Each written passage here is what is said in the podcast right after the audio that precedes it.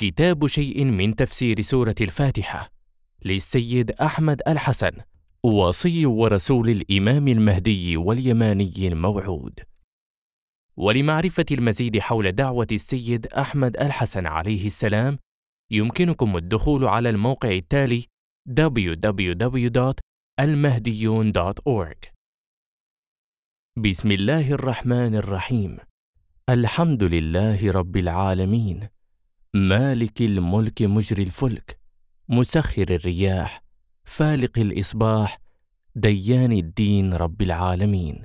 الحمد لله الذي من خشيته ترعد السماء وسكانها وترجف الأرض وعمارها وتموج البحار ومن يسبح في غمراتها.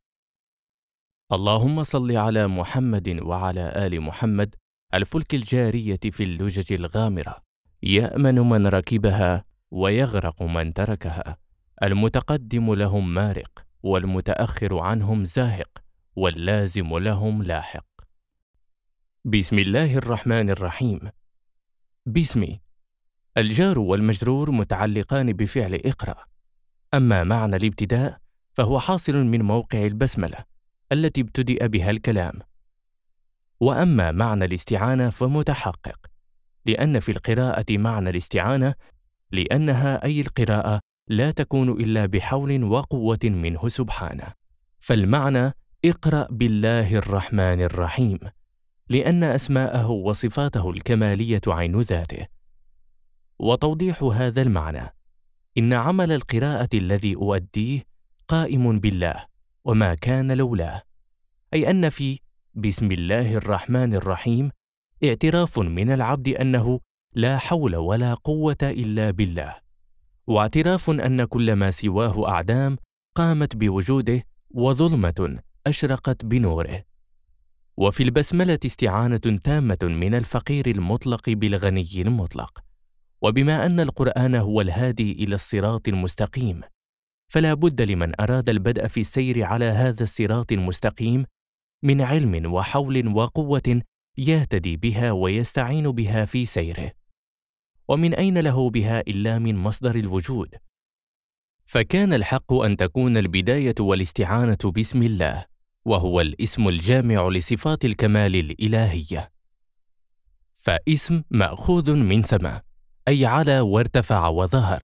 والله مأخوذ من اله فالخلق يتألهون إليه في حوائجهم وسد نقائصهم. فمن أراد العلم قصد الله ومن أراد الرزق قصد الله ومن أراد القوة قصد الله ومن أراد الشفاء قصد الله ومن أراد أن يجبر نقصه من أي جهة قصد الله الجامع لكل الكمالات. فسبحانه واجه خلقه بصفاته الذاتية الكمالية ويجمعها اسم الله الذي يطلق على الذات الإلهية فقط. أما كنهه وحقيقته سبحانه فلا يعلمها إلا هو. فكان حقا على ابن آدم أن يبدأ سيره إلى الكمال مستعينا بمالك الكمال وواهب الكمال سبحانه وتعالى ناطقا باسمه الجامع لصفات الكمال التي واجه بها خلقه وعرفوه بها. الرحمن الرحيم. الرحمن كثير الرحمة والرحيم شديد الرحمة. وكلاهما يشيران إلى رحمته سبحانه سواء في الدنيا أم الآخرة وسواء حول أمور الدنيا أم الدين. ولكن لما كان اسم الرحمن دالا على كثرة الرحمة درجت تحت قائمة فيوضاته الرحمة الدنيوية التي تشمل الكافر كالخلق والرزق والشفاء. ولما كان اسم الرحيم دالا على شدة الرحمة وقوتها درجت تحت قائمة فيوضاته الرحمة الدينية لأن النعم الدينية من بعث أنبياء وتشريع أعظم من النعم الدنيوية كما درجت تحت فيوضاته النعم الأخروية لأنها أعظم وأشد من النعم الدنيوية. ورحمة الله في الآخرة مائه ضعف للرحمة التي بثها في الدنيا كما ورد في الحديث عنهم عليهم السلام وفي الحديث عن الصادق عليه السلام الرحمن اسم خاص بصفة عامة والرحيم اسم عام بصفة خاصة. المصدر تفسير مجمع البيان جزء واحد صفحة 94 التفسير الصافي جزء واحد صفحة 81 الميزان جزء واحد صفحة 23 وعن الباقر عليه السلام والصادق عليه السلام الرحمن بجميع خلقه والرحيم بالمؤمنين خاصة. المصدر الكافي جزء واحد صفحة 114 التوحيد للصدوق صفحة 230 تفسير القمي جزء واحد صفحة 28 أما تخصيص الرحمن بالدنيا أو بالنعم الدنيوية المادية أو تخصيص الرحيم بالآخرة أو بالنعم الدينية والشرعية في هذه الدنيا فيتعارض وصريح القرآن. قال تعالى: الرحمن علم القرآن. والقرآن يقينا هو أعظم النعم الدينية بل والأخروية. وفي الدنيا هو الطريق الموصل إلى الله. وقد قرن سبحانه تعليم القرآن باسمه الرحمن كما ورد في دعاء الصباح لزين العابدين عليه السلام رحمن الدنيا والآخرة. وورد في الدعاء عنهم عليهم السلام رحمن الدنيا والآخرة. ورحيمهما. المصدر الصحيفة السجادية صفحة 389 دعاؤه في استكشاف الهموم. مصباح المتهجد صفحة 393 الصلوات على النبي صلى الله عليه وآله في يوم الجمعة. فيكون معنى بسم الله الرحمن الرحيم أني أبدأ رجوعي إلى خالقي ونصرتي لخالقي. وتسليمي لخالقي ومظهري إلى الوجود بعد أن لم أكن شيئا مذكورا مستعينا بظهوره بكمالاته جميعها التي أفاضها على العالمين وعرفوه بها. فأقول بسم الله ثم إني أخص من كمالاته الرحمة فأستغيث بها لأنه بها يعطي من لم يسأله ولم يعرفه وذلك لأني لا أستحق عطاءه. إما لأن وجهي قد سودته المعاصي وإما لأني تركت بعض ما أرشدني إليه بحجة أنه لم يأمرني به ولا يعاقبني على تركه متناسيا كرمه وفضله. وهب أن عبدا لم يعصه واتبع ما أرشده إليه ولا يزال يذكره ليلا ونهارا بل هبه صالحا محسنا شكورا صبورا مخلصا لله سبحانه. فهو حتما يعبد ويشكر ويعمل لله بحوله وقوته وتوفيقه وعصمته. فلو رفع سبحانه قوته عن عبد لعاد عدما لا وجود له. ولو سلب عبدا التوفيق ووكله إلى نفسه لعصى. ومن هنا كلما كان شكر العبد عظيما كان توفيق الله الذي توجه به هذا العبد لهذا الشكر أعظم. فأصبحت النعمة على عباد الله المقربين أعظم وأصبح عملهم وشكرهم نعمة جديدة تحتاج إلى شكر.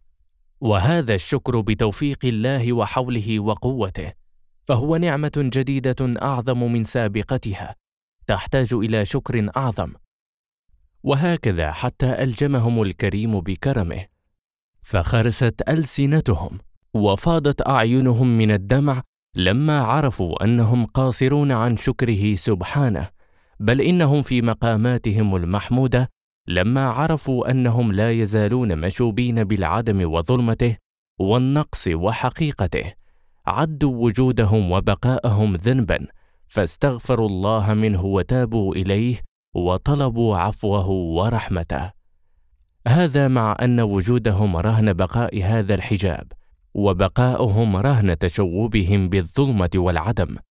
وهذا أمير المؤمنين علي عليه السلام يقول إلهي قد جرت على نفسي في النظر لها فلها الويل إن لم تغفر لها. المصدر إقبال الأعمال جزء ثلاثة صفحة 629 الفصل صفحة عشرة مناجاة شهر شعبان. بحار الأنوار جزء 91 صفحة 97 فعد التفاته إلى وجوده ذنبا بل لعلي أقول عد وجوده ذنبا لما فيه من شائبة العدم التي بدونها لا يبقى له اسم ولا رسم بل يفنى ولا يبقى إلا الله الواحد القهار. وفي الحديث عن الصادق عليه السلام فأوقفه جبرائيل موقفا فقال له مكانك يا محمد. أي هذا هو مقامك فجبرائيل لا يستطيع الوصول إلى مقام النبي فأشار له بالعروج إلى مقامه صلى الله عليه وآله وسلم. فلقد وقفت موقفا ما وقفه ملك قط ولا نبي. إن ربك يصلي. فقال يا جبرائيل وكيف يصلي؟ قال يقول سبوح قدوس أنا رب الملائكة والروح. سبقت رحمتي غضبي. فقال اللهم عفوك عفوك. قال عليه السلام وكان كما قال الله قاب قوسين أو أدنى. قيل وما قاب قوسين أو أدنى. قال عليه السلام ما بين أستها إلى رأسها. قال عليه السلام وكان بينهما حجاب يتلألأ يخفق ورد في الحاشية يخفق أي يتحرك ويضطرب. انتهت الحاشية. ولا أعلمه إلا وقد قال عليه السلام زبرجد فنظر في مثل سم الإبرة ورد في الحاشية سم الإبرة ثقبتها. انتهت الحاشية. إلى ما شاء الله من نور العظمة فقال الله تبارك وتعالى المصدر الكافي. جزء واحد صفحة 443 عنه بحار الأنوار. جزء 18 صفحة 306 تفسير الصافي. جزء 5 صفحة 87 أما طلب النبي للعفو فقد تبين وأما خفق الحجاب فهو استجابة منه جل شأنه لطلب النبي للعفو وإماطة حجاب العدم والظلمة عن صفحة وجوده المباركة. ولكنها استجابة جزئية بما هو أهله سبحانه. فلو رفع الحجاب لما عاد للنبي اسم ولا رسم ولا حقيقة. ومن هنا تعرف مقام هذا الكريم صلى الله عليه وآله وسلم. فقد أعطى كله لله. فأعطاه الله ما لم يعط أحدا من العالمين. فنظر في مثل سم الإبرة إلى ما شاء الله من نور العظمة. وهذا يفي بالمقام لتعلم أن الجميع يجب أن يحثوا الخطى إليه سبحانه ناكسي رؤوسهم نائبين إليه راجين عفوه ورحمته متقلبين بين ركوع وسجود وخضوع وتذلل. الحمد لله رب العالمين. يجب الالتفات إلى أن ما في سورة الفاتحة بعد البسملة ليس بشيء جديد إنما هو تفصيل للبسملة كما أن ما في القرآن غير سورة الفاتحة ليس بشيء جديد بل هو تفصيل للفاتحة. ومن هنا فإن القرآن كله في الفاتحة بل في البسملة. ورد في الحاشية قال أمير المؤمنين عليه السلام إن علوم الكون كلها في القرآن وعلوم القرآن كلها في السبع المثاني وعلوم السبع المثاني في البسملة. وعلوم البسملة في النقطة وأنا تلك النقطة. الأربعون حديثا للشيخ إبراهيم الخوئي صفحة 231 انتهت الحاشية. ففي البسملة ثناء على واهب الكمال واستعانة بمربي العباد واستغاثة بالرحمن الرحيم من العبد وهو يبدأ طريق العودة والإنابة إلى الحي القيوم. طالبا منه سبحانه هدايته إلى الطريق المستقيم الموصل إليه سبحانه. قال تعالى لقد آتيناك سبعا من المثاني والقرآن العظيم. سورة الحجر الآية 87 وقال تعالى الله نزل أحسن الحديث كتابا متشابها. مثاني تقشعر منه جلود الذين يخشون ربهم ثم تلين جلودهم وقلوبهم إلى ذكر الله. ذلك هدى الله يهدي به من يشاء ومن يضلل الله فما له من هاد. سورة الزمر الآية 23 أما الفاتحة فهي تبدأ ب الحمد لله رب العالمين أي الثناء على الكامل المطلق المربي للخلق في عالم الملك والملكوت والعقل. ووصف رب العالمين أي مربي الخلق ومكملهم يناسب مقام العبد لبيان نقصه وحاجته للكمال. ومن جهة شكره واعترافه بما مضى من نعم وكمالات أفيضت عليه وهي قطعا لا تحصى فبها ظهر للوجود بعد أن لم يكن شيئا مذكورا. وبها تغذى ونمى وتكامل بدنه وربما نفسه وروحه إذا كان ممن سبقت لهم من الله الحسنى. وبها اهتدى إلى الصراط المستقيم وجنب السقوط في هاوية الجحيم. فكأن الحمد والثناء على الله سبحانه بإضافة رب العالمين قد ضمن اعترافا وشكرا واستجداء من العبد الناقص وهو في مسيرته التكاملية للرب الكامل المكمل للعالمين. فالحمد والثناء هو مفتاح كنوز الكمال وبه فتحت السورة المباركة أم الكتاب. الرحمن الرحيم. إن تخصيص اسم الرحمن بالدنيا أو الأرزاق والرحيم بالآخرة والدين مطلقا غير دقيق. كما أن القول بأن صفة الرحمن عامة تشمل المؤمن والكافر وصفة الرحيم خاصة تشمل المؤمنين فقط مبني على التخصيص السابق. باعتبار أن رحمة الرزق في الدنيا تعم المؤمن والكافر ورحمة الدين والآخرة تخص المؤمن ولا تشمل الكافر إلا من جهة الدعوة إلى الإيمان. والصحيح أن الرحمن الرحيم اسمان مباركان يدلان على سعة الرحمة الإلهية وشمولها وشدتها وعظمتها واختص الرحمن ببيان سعة الرحمة وشمولها والرحيم ببيان شدتها. والدال على عدم تخصيص الآيات والروايات لمن تدبرها بإمعان. بلى يمكن القول إن الأولى بأمور الدنيا من أرزاق وغيرها هو الرحمن باعتبار دلالته على السعة والشمول للمؤمن والكافر مع أنه يبقى للرحيم في الدنيا حصة كبيرة. فلولا شدة رحمته تعالى لما شملت من لم يعرفه ومن لم يسأله من الكافرين. كما يمكن القول إن الأولى بالآخرة والدين والتشريع هو الرحيم. وقد ورد في الحديث عنهم عليهم السلام ما يدل على ذلك فعنهم عليهم السلام الرحمن الذي يرحم ببسط الرزق علينا الرحيم بنا في أدياننا ودنيانا وآخرتنا. المصدر التوحيد للشيخ الصدوق صفحة 232 وورد رحمن الدنيا والآخرة ورحيمهما. المصدر الكافي جزء 2 صفحة 557 مصباح المتهجد صفحة 66 و336 و393 و504 و571 والله أعلم وأحكم. الرحمن الرحيم في سورة الفاتحة. والرحمن الرحيم في سورة الفاتحة باعتبار أنهما من كلام الله سبحانه فهما بشارة للمؤمنين به سبحانه ودعوة للتوجه إليه ودعائه والتوسل به بهذين الاسمين.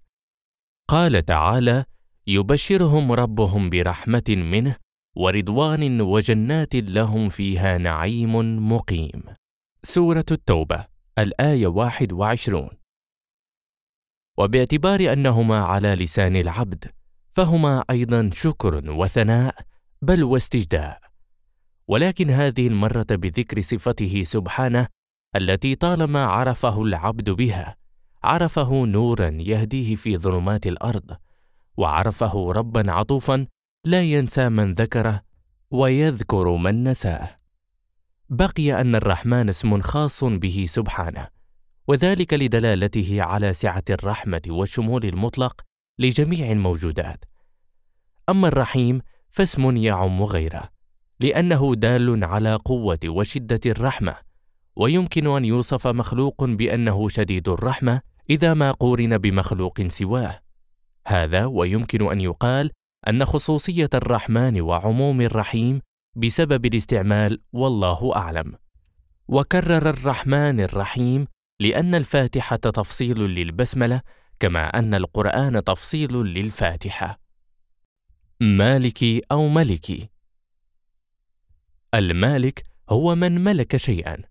سواء ملك حقيقي كملكه سبحانه أو اعتباري كملكنا نحن الذي هو إعارة واستخلاف. والملك هو الحاكم المدبر لأمر الرعية. وكلا الاسمين بالنسبة له سبحانه سواء. فإذا قلنا مالك يوم الدين فإن المالك للشيء ملك حقيقي له حق التصرف فيه وتدبير شؤونه على أي نحو يراه. فنكون قد أثبتنا له الملكية والملك. وإذا قلنا مالك يوم الدين ومع أنه ليس كسواه بل هو مالك الملك فيكون ملكا يملك رعيته ملكا حقيقيا فله حق تدبير شؤونهم على أي نحو يريد فنكون قد أثبتنا له الملكية والملك كذلك.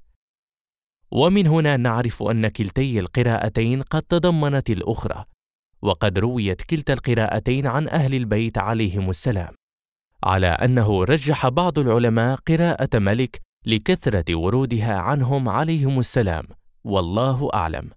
يوم الدين. اي يوم الجزاء. ولعل الأصح أن نقول جولة الجزاء أو الحساب. فاليوم هنا لا يعني الوقت المعين من شروق الشمس إلى غروبها بل هو كما تقول اليوم عمل وغدا حساب. فاليوم هنا تقصد به الحياة الدنيا كونها جولة عمل وامتحان لا أنك تريد الوقت المعين الذي ينصرف إليه الذهن عادة عند سماع كلمة يوم فيكون هذا الوصف الجديد لإلفات الانتباه إلى جولة الجزاء وإلى أن الملك والمالك فيها هو الله سبحانه. وهنا يجب أن نلتفت إلى أنه كمالك للأشياء أمر ثابت له سبحانه في الحياة الدنيا والآخرة. وكون عبيده قد أبقوا لا ينفي ملكيته ورد في الحاشية أبق أي هرب والإباق هو هرب العبيد وذهابهم من غير خوف أو هرب العبد من سيده. لاحظ لسان العرب جزء عشرة صفحة ثلاثة. انتهت الحاشية. فهي سارية فيهم سريان الدم في أجسادهم وهم لا يزالون يحيون بفيضه ويعيشون في أرضه ويأكلون من رزقه بل ويخضعون للقوانين الكونية التي وضعها. قال تعالى ولله يسجد من في السماوات والأرض طوعا وكرها وظلالهم بالغدو والآصال. سورة الرعد الآية خمسة عشر.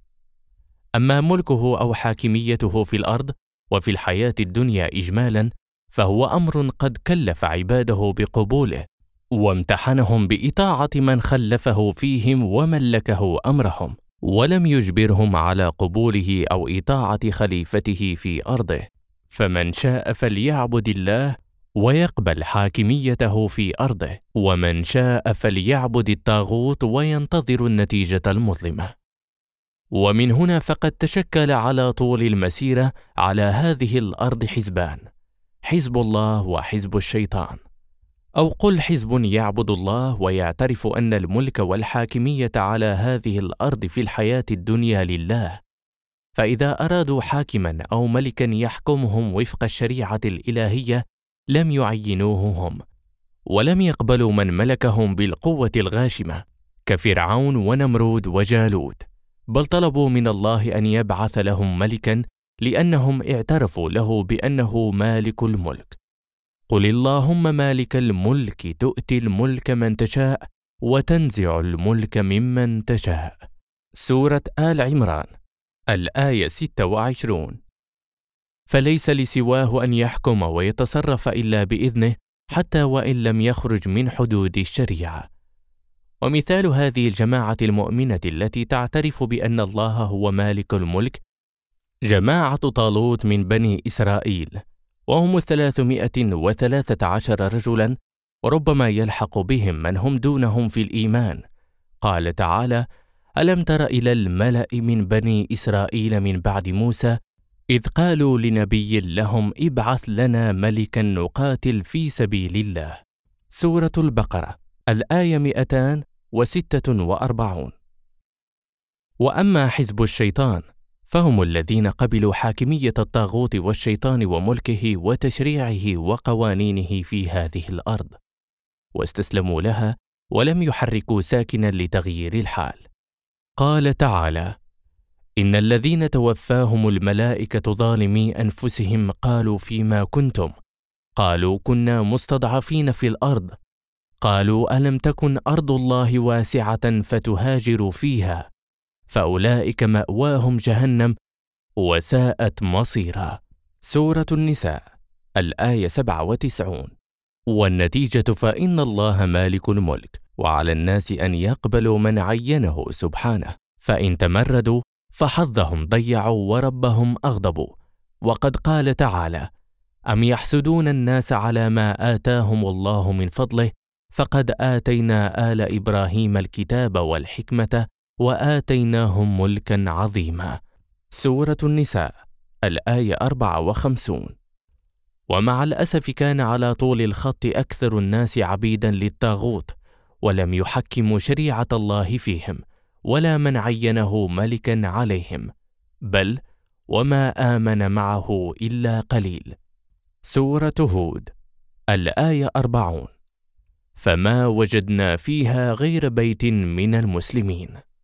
سورة الذاريات الآية 26 بل وقبلوا حكم الطاغوت والشيطان وحاكميته سواء أنهم رضوا بها أم لم يفعلوا شيئا لإزاحة الطواغيت وإبعادهم عن دفة القيادة التي استولوا عليها في الغالب بالقوة الغاشمة أو بالخداع في بعض الأحيان والتزوير وتغيير الحقائق. وعلى كل حال الملك في هذه الأرض كان في الغالب للطواغيت لله فقليلة هي فترات حكم داوود وسليمان وذو القرنين عليهما السلام. إذا ما قورنت بفترات حكم الطواغيت أمثال نمرود وفرعون ويزيد وأشباههم. فالملك وإن كان لله في الدنيا والآخرة ولكنه في الدنيا مغصوب من أهله وخلفاء الله في أرضه. ولهذا جاء التأكيد والتذكير بيوم عودته وهو يوم الدين أو جولة الحساب والجزاء. ولهذا السبب قد تكون قراءة ملك هي الأصح مع ما روي عن أهل البيت عليهم السلام. كما يمكن أن نقول أن يوم الجزاء ليس يوم القيامة الكبرى بل هو يوم قيام الإمام المهدي عليه السلام. فعندما يحكم الأرض عليه السلام يكون الملك لله سبحانه والحاكمية لله لأنه خليفة الله والملك المعين من الله ولأنه يحكم بما أنزل الله في القرآن والتوراة والإنجيل والزبور. ويمكن أن نقول إن يوم الدين أو جولة الجزاء والحساب تبدأ بقيام الإمام المهدي عليه السلام وحكمه وتنتهي بالحساب في القيامة الكبرى. وإذا عرفت ما تضمنه ملك الدين من إشارة إلى ملك الله وحاكميته الحقيقية وملك الطاغوت وحاكميته الوهمية عرفت أن العبد بعدها يجب أن يحدد موقفه والحزب الذي يريد أن ينضم إليه حزب موسى عليه السلام أو حزب فرعون لعنه الله حزب الحسين عليه السلام أو حزب يزيد لعنه الله حزب الله أو حزب الشيطان عليه اللعنة أن يكون عبدا لله أو عبدا للشيطان. إياك نعبد وإياك نستعين. عبادة الله هي معرفة خليفته في أرضه والتسليم والانقياد له والعمل بالشريعة المنطوية تحت جنبه فهو كتاب الله وحامل القرآن بل هو القرآن. وهنا يحدد المؤمن موقفه واختياره لله سبحانه وهو ليس بالاختيار السهل فهو يتضمن الكفر بالطاغوت واختيار الحرية والعمل لتحقيقها. ومن الطبيعي أن الشيطان وعماله من الطواغيت الذين يحكمون بالقوة الغاشمة لن يتركوا هذه الشرذمه المؤمنة لتتحرر من قبضتهم وتعمل لنسف مملكتهم الوهمية.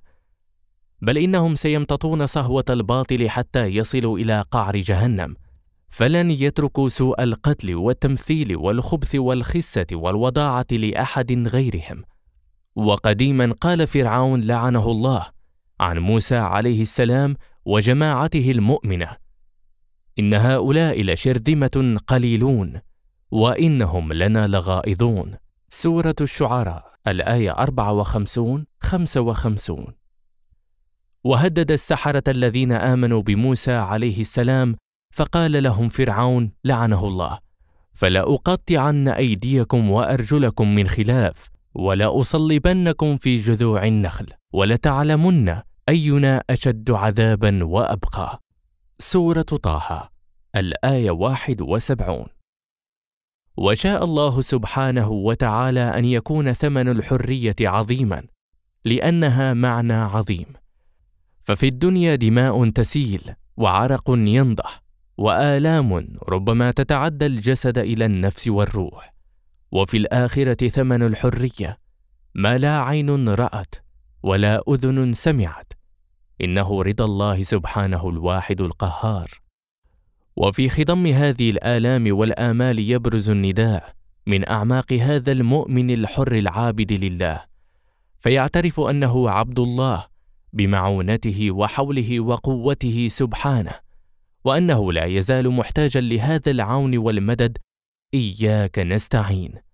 وفي هذه الكلمات شكر واعتراف بفضل الله إضافة إلى كونها بيانا لفقر العبد وطلبه المعونة من الله سبحانه الغني المطلق. إياك نعبد وإياك نستعين. نحن نعبدك وحدك وبحولك وقوتك فلم يبق لنا إلا أننا اخترنا عبادتك. وإذا كان هذا الاختيار بفضلك وتوفيقك فهل بقي لنا من الأمر شيء؟ وهذا العبد لا يخاف دركا ولا يخشى. فليلقه نمرود في النار فإنها ستكون بردا وسلاما. وليجيش فرعون جيوشه فسيبتلعهم بحر القلزم. ولكنه ليكون عبدا مخلصا لله حتى آخر لحظة من حياته. فإنه يحتاج إلى المدد والعون والتوفيق الإلهي. إياك نعبد وإياك نستعين. وكيف لا تكون حاضرا؟ وأنت أقرب إلى الناس من حبل الوريد. ورد في الحاشية. إشارة إلى قوله تعالى ولقد خلقنا الإنسان ونعلم ما توسوس به نفسه ونحن أقرب إليه من حبل الوريد. سورة قاف. الآية 16 انتهت الحاشية. في هذه الآية ضمير المخاطب الحاضر الشاهد وهل يمكن عبادة الغائب أو طلب العون من الغائب؟ اعبد الله كأنك تراه فإن لم تكن تراه فإنه يراك. ورد في الحاشية. لاحظ المحاسن. جزء واحد صفحة ثلاثة.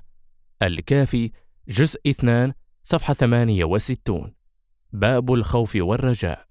حاء اثنان ثواب الأعمال 147 انتهت الحاشية. وما أنا وما وجودي؟ وهل قمت بشيء سواك؟ وهذه الأرض والشمس والقمر والنجم والشجر والمطر كلها تسبح في هواك وتنشد عميت عين لا تراك. أما الجماعة في نعبد ونستعين فلأننا حزب الله. ولأننا كالجسد الواحد. يكفي أن يتكلم واحد منا باسم كل الجماعة فنحن قلب واحد كما أن كل فرد في هذه الجماعة الإلهية لا يرى نفسه بل يرى جماعة تعمل لإعلاء كلمة الله في أرضه.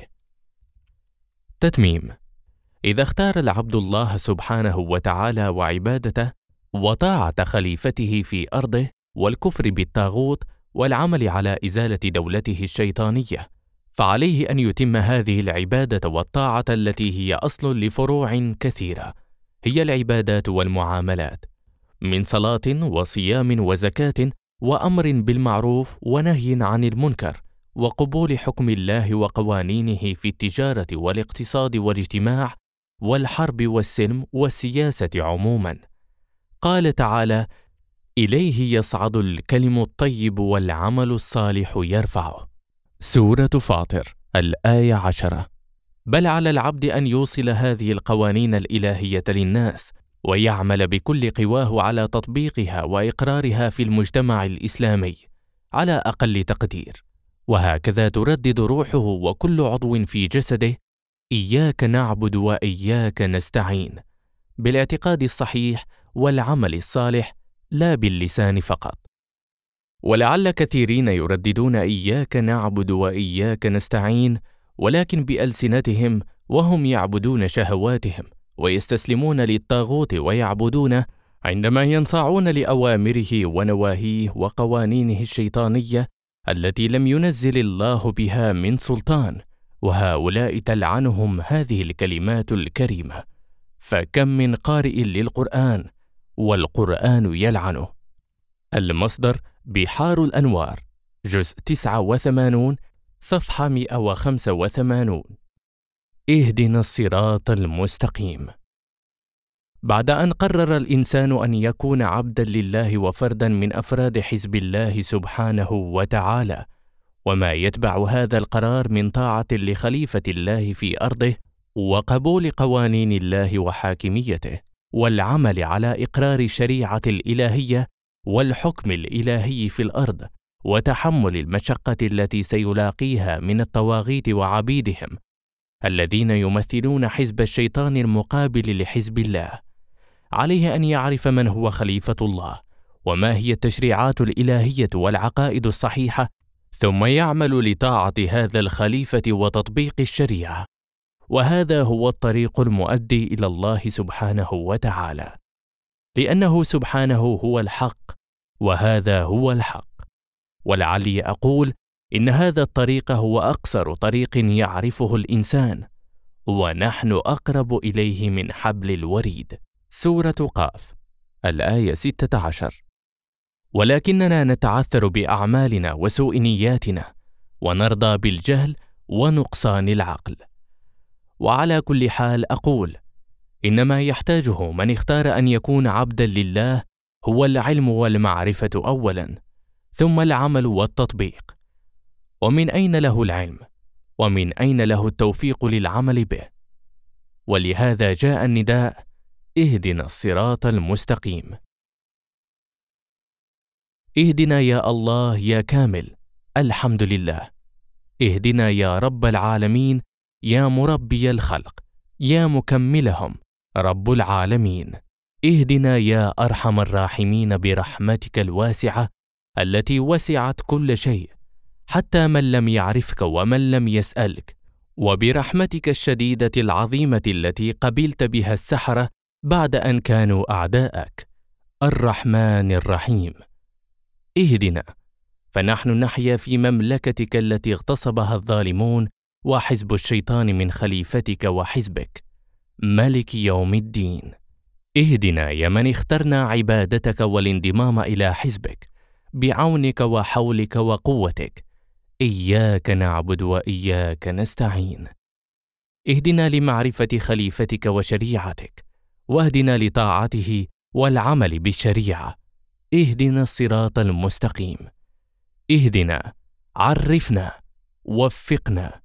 سد نقصنا وتكفل مؤنتنا والصراط الابتلاع بسرعة كبيرة وسمي به هذا الطريق لأنك ما أن تضع قدمك في أوله وبنية خالصة لله حتى تجد نفسك قد وصلت إلى آخره. وهذا ما ورد عنهم عليهم السلام إن بعض المؤمنين يمرون على الطريق كالبرق الخاطف. المصدر مناقب آل أبي طالب عليه السلام. جزء 2 صفحة 7 عنه بحار الأنوار. جزء 8 صفحة 67 وورد عن أمير المؤمنين عليه السلام في نهج البلاغة وبرق له لامع كثير فأبان له الطريق وسلك به السبيل. وتدافعته الأبواب إلى باب السلامة ودار الإقامة. المصدر نهج البلاغة. جزء 2 صفحة 204 عنه بحار الأنوار. جزء 66 صفحة 316 المستقيم الذي يوصلنا إليك في طريق الإنابة والرجوع من عالم المادة إلى عالم العقل مرورا بعالم الملكوت.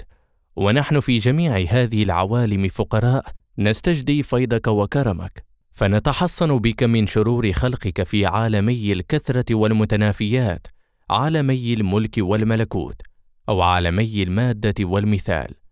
ونعتصم بك في عالم العقل والكليات فمثلنا كالأعمى عندما يريد عبور الطريق. يحتاج إلى من يمسك معصمة ويوصله إلى الجانب الآخر. ثم إننا نرجو عونك ومددك دائما وابدا من عالم الحقيقة الممتنع على خلقك. قال أمير المؤمنين عليه السلام ما معناه؟ إذا خاف أحد فليقل تحصنت بذي الملك والملكوت. واعتصمت بذي القدرة والجبروت واستعنت بذي العزة واللاهوت من كل ما أخاف وأحذر. وبمحمد وعلي وفاطمة والحسن والحسين وعلي ومحمد وجعفر وموسى وعلي ومحمد وعلي والحسن ومحمد عليهم السلام. ورد في الحاشية انظر إلزام الناصب جزء 2 صفحة 218 مشارق أنوار اليقين صفحة 267 صراط الذين أنعمت عليهم. الحقيقة أن هناك صراطين صراط الله وصراط الجحيم اقترابا وابتعادا أو قل اقبالا وادبارا. وصراط الله هو الصراط المستقيم. وطلب الهداية السابق اي يهدنا الصراط المستقيم يحتاج إلى هذا التخصيص. أي بأنه صراط الذين أنعم الله عليهم وذلك لأن الصراط في عالمي الجزئيات الملك والملكوت سبل كثيرة. والهداية إلى بعضها يمكن أن يعبر عنه بأنه هداية إلى الصراط المستقيم.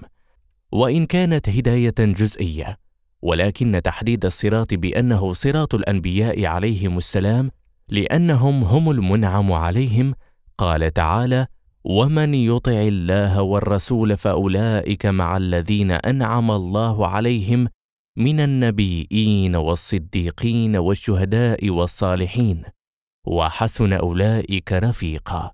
سورة النساء الآية 69 يعني طلب الهداية إلى جميع سبل السلام أو الصراط المستقيم في عالمي الملك والملكوت. وبالتالي الوصول إلى تمام العقل وأعلى درجات القرب منه سبحانه الممكنة للإنسان. قال تعالى والذين جاهدوا فينا لنهدينهم سبلنا وإن الله لمع المحسنين. سورة العنكبوت الآية 69 وقال تعالى قد جاءكم من الله نور وكتاب مبين يهدي به الله من اتبع رضوانه سبل السلام ويخرجهم من الظلمات إلى النور بإذنه ويهديهم إلى صراط مستقيم. سورة المائدة الآية 15 16 كما أن طلب تجنب صراط الجحيم هو صراط المغضوب عليهم في عالمي الملك والملكوت يعني طلب تجنب سبل الجهل وجنوده. قال تعالى وبعهد الله أوفوا ذلكم وصاكم به لعلكم تذكرون. وأن هذا صراطي مستقيما فاتبعوه ولا تتبعوا السبل فتفرق بكم عن سبيله ذلكم وصاكم به لعلكم تتقون.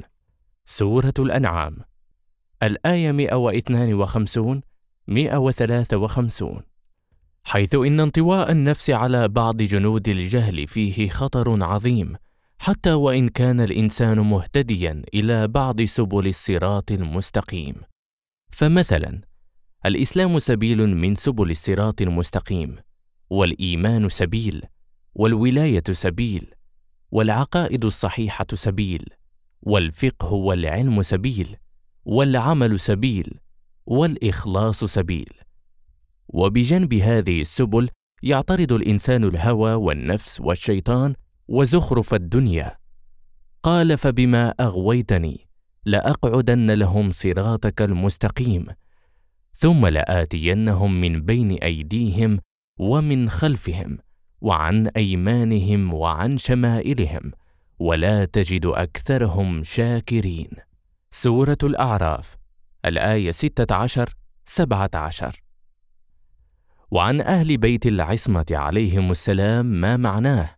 صراط الذين أنعمت عليهم أي بنعمة العمل والإخلاص وباختصار نعمة الدين الخالص فلله الدين الخالص. وفي هذه الآية أي صراط الذين أنعمت عليهم عودة للثناء على الله سبحانه وشكره والاعتراف بفضله. وذلك لأن العبد فيها يعتبر عبادته وطاعته لله نعمة من نعم الله. وأي نعمة وفضل من الله وأي فضل. وطلب الهداية هنا على مراتب أدناها معرفة هذا الطريق ولو إجمالا والسير عليه. فإن وصل بفضل الله ورحمته إلى تلك المراتب القدسية العالية فهو من الذين أنعم الله عليهم وكان من الذين سبقت لهم من الله الحسنى. وإن سار على هذا الطريق بالاهتداء إلى بعض سبله سبل السلام كان مع ذلك متوخيا طاعة الله ورسوله أي في زماننا طاعة الإمام المهدي عليه السلام. وإن غلبته بعض الجهالات والظلمات التي انطوت عليه نفسه في بعض الأحيان فهو يعثر بهذا الحجر ويهوي في تلك الحفرة ومع ذلك ينهض ويبدأ من جديد. فمثل هذا العبد ربما تداركته الرحمة فكان مع الذين أنعم الله عليهم وليس منهم. فتدبر. فأولئك مع الذين أنعم الله عليهم. سورة النساء الآية 69 والحمد لله وحده. غير المغضوب عليهم ولا الضالين. وهؤلاء فئتان في مقابل أهل الحق فالناس ثلاثة. منهم من طلب الحق وأصابه ومنهم من طلب الباطل وأصابه ومنهم من طلب الحق وأخطأه. ولا يتصور أن يطلب أحد الباطل ويخطئه إلى الحق فإصابة الحق تتطلب النية. وعلى كل حال من طلب الحق وأصابه هم أهل الحق أو الذين اهتدوا إلى الصراط المستقيم والذين طلبوا الباطل وأصابوه هم المغضوب عليهم والذين طلبوا الحق وأخطأوه هم الضالون. وتطبيق المغضوب عليهم على اليهود والضالين على النصارى لا يصح دائما فهو ربما ينطبق على فئة معينة منهم في زمن معين. فعندما بعث عيسى عليه السلام رفض قوم من اليهود الاعتراف به كخليفة الله في أرضه وكنبي وكفروا به وهؤلاء هم اليهود المغضوب عليهم. وقبل قوم من اليهود عيسى ولكنهم اعتقدوا فيه غير الحق فضلوا. ولعل سبب ضلالهم مع أنهم طلبوا الحق هو أمراض في نفوسهم منعتهم من قبول الحق بعد أن وصلوا إلى طرف الحق الموصل إليه وهؤلاء هم الضالون. أما اليوم فحال اليهود والنصارى مختلف فانظر إلى ما يطلبون. ولعلي لا أتردد في قول إن معظمهم يطلب الباطل وقد خاضوا في سبل الغي والجور والظلم والفساد الأخلاقي وتحليل ما حرم الله. وهؤلاء طبعا مغضوب عليهم سواء كانوا يهودا أو نصارى. ومن هنا فإن قصر المفهوم القرآني على مصداق معين في الخارج عبارة عن محاولة اغتيال للقرآن لصالح إبليس وجنوده من الطواغيت ومن المتكبرين الذين لا يؤمنون بيوم الحساب. ولعل الأولى في هذا الزمان وفي البلاد الإسلامية تطبيق المغضوب عليهم على الطواغيت وأعوانهم فتدبر أمر هذا الذي يدعي أنه مسلم وهو يعاون الطواغيت الذين يحاربون الشريعة الإسلامية المحمدية ويطبقون القوانين الوضعية الشيطانية. ثم إنك تجد أمثال هذا الذي هو حربة بيد الشيطان. يقنت ويصلي ويقرأ سورة الفاتحة ويقول في آخرها إلهي جنبنا صراط المغضوب عليهم مع أنه يعمل ليلا ونهارا ليكون من المغضوب عليهم. وهو على علم بأنه يسلك صراط الجحيم. جحدوا بها واستيقنتها أنفسهم. سورة النمل الآية 14 إضاءات. اولا إضاءة على أسمائه سبحانه. في الحقيقة إنه لا يوجد له سبحانه وتعالى اسم يظهره من الغيب إلى الشهادة أو المعرفة التامة بكنهه وحقيقته.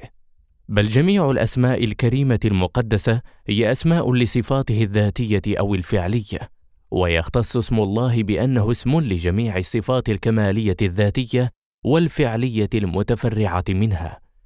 وبيان ذلك إن اسم الرحمن وضع لصفة الرحمة فهو راحم برحمته والرحمة ذاته واسم قادر وضع لصفة القدرة فهو قادر بقدرته والقدرة ذاته كما روي عنهم عليهم السلام راجع توحيد الصدوق. المصدر توحيد الصدوق صفحة 139 باب صفات الذات وصفات الأفعال.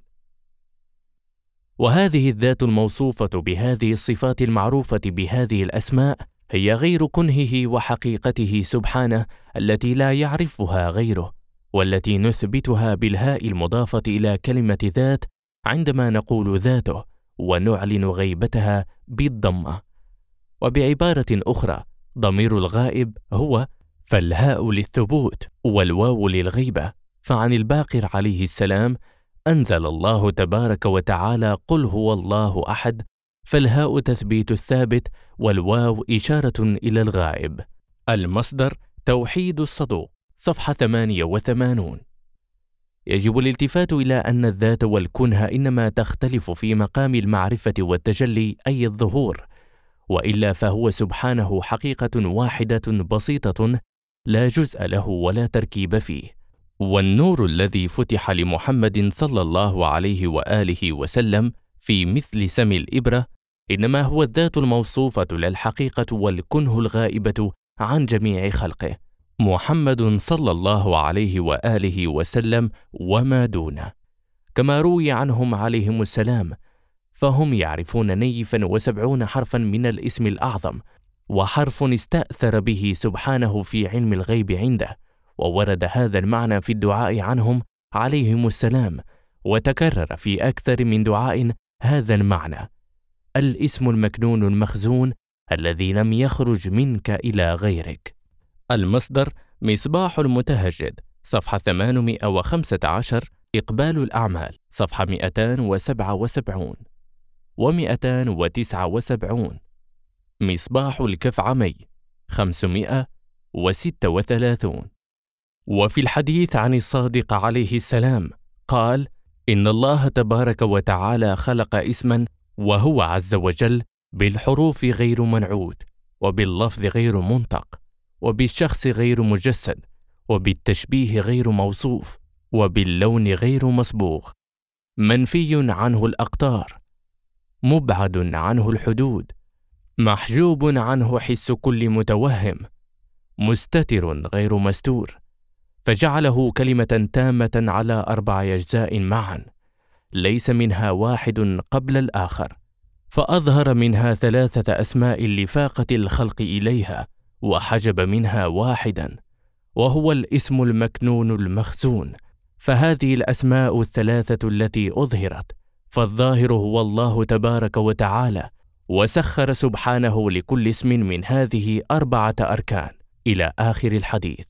المصدر توحيد الصدوق صفحة 190 عنه بحار الأنوار جزء 4 صفحة 166 ولكل اسم من أسمائه سبحانه وتعالى ظل في خلقه فظل الذات أو مدينة الكمالات الإلهية أو اسم الله هو محمد صلى الله عليه وآله وسلم أو مدينة العلم.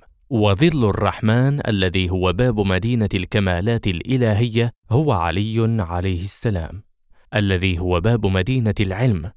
وظل الرحيم الذي هو باب مدينة الكمالات الإلهية فاطمة أو باب مدينة العلم. وهكذا بقية الأركان الاثني عشر لهذه الأسماء الثلاثة. والاسم الوحيد الذي لا ظل له في الخلق هو الحقيقة أو الكنه بل إن ظله الذات الإلهية. ولذلك فالعبادة الحقيقية هي عبادة الكنه والحقيقة. ولا يعرفها في أعلى درجاتها إلا محمد صلى الله عليه وآله وسلم. الذي فاز بالسباق واستحق أن يشهد له جميع الخلق بأنه عبده. قال أمير المؤمنين عليه السلام وكمال توحيده الإخلاص له وكمال الإخلاص له نفي الصفات عنه لشهادة كل صفة إنها غير الموصوف وشهادة كل موصوف إنه غير الصفة. المصدر نهج البلاغة جزء واحد صفحة خمسة عشر. الاحتجاج جزء واحد صفحة 296 وعن الرضا عليه السلام قال ولا معرفة إلا بالإخلاص ولا إخلاص مع التشبيه ولا نفي مع إثبات الصفات للتشبيه. المصدر توحيد الصدوق. صفحة 40 عيون أخبار الرضا عليه السلام. الجزء الثاني صفحة 137 وهذا المقام مقام محمد صلى الله عليه وآله وسلم. وقال أمير المؤمنين عليه السلام وبالذات التي لا يعلمها إلا هو عند خلقه معروفة. المصدر توحيد الصدوق. صفحة خمسون عنه بحار الأنوار جزء أربعة صفحة 275 أي بظهور الذات وتجليها في الخلق بمحمد صلى الله عليه وآله وسلم فالله عرف بمحمد ولا يعرف محمد صلى الله عليه وسلم تمام معرفته إلا الله الذي خلقه. ولذلك قال أمير المؤمنين عليه السلام الذي لا يعلمها إلا هو. فلا يعلم الذات أي الله إلا هو سبحانه. كما لا يعلم ظل الذات أو تجليها وظهورها في الخلق إلا هو سبحانه. بلى باب المدينة يعلم أكثر ما في المدينة. لا كل ما في المدينة. فعلي وفاطمة يعرفان محمدا صلى الله عليه وآله وسلم لكن لا كما هو يعرف نفسه وكما يعرفه الله. قال أمير المؤمنين لو كشف لي الغطاء. المصدر شرح أصول الكافي. جزء ثلاثة صفحة 173 حلية الأبرار. جزء اثنان صفحة 62 بحار الأنوار. جزء أربعون صفحة 153 بينما رسول الله صلى الله عليه وآله وسلم كشف له مثل سم الإبرة كما ورد في الحديث. المصدر الكافي.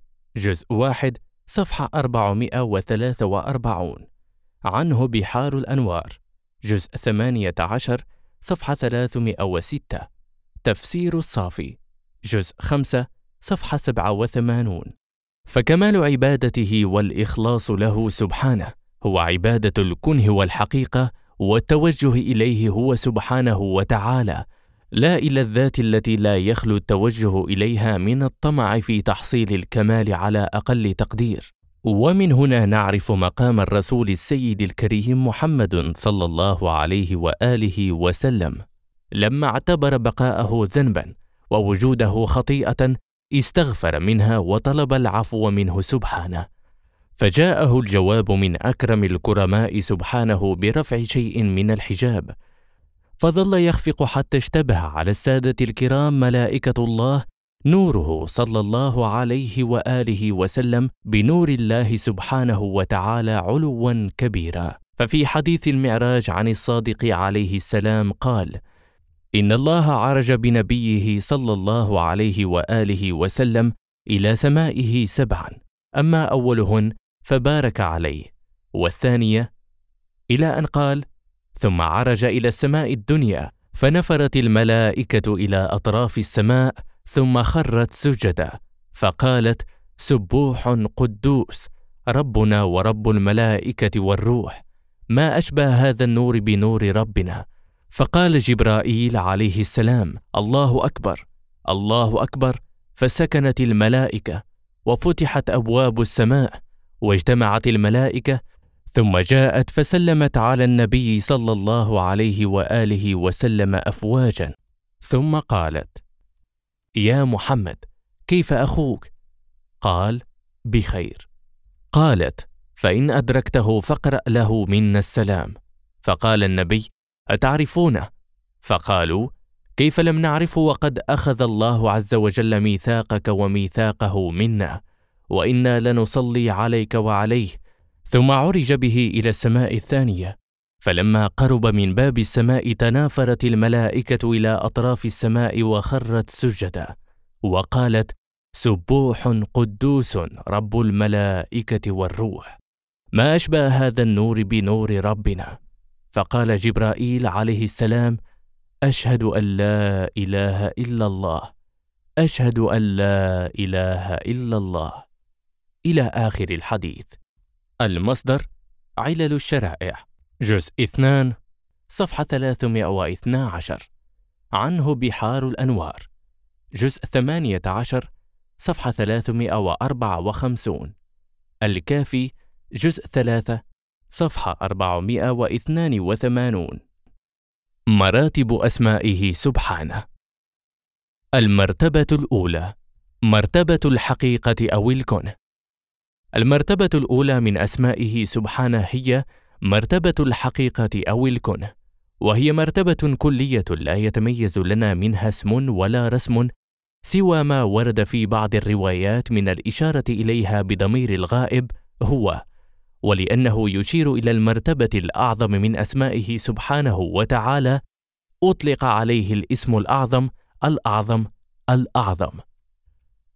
المرتبة الثانية هي مرتبة الذات. وهي مرتبة تفصيلية منها الفيض وبها واجه خلقه سبحانه. وأقول خلقه وأعني محمدا صلى الله عليه وآله وسلم فقط لأنه هو فقط من رأى آيات ربه الكبرى وفتح له من حجاب الذات فظل يخفق. واسم الله يشير إلى هذه المرتبة فبها تحيرت العقول وبها هامت القلوب.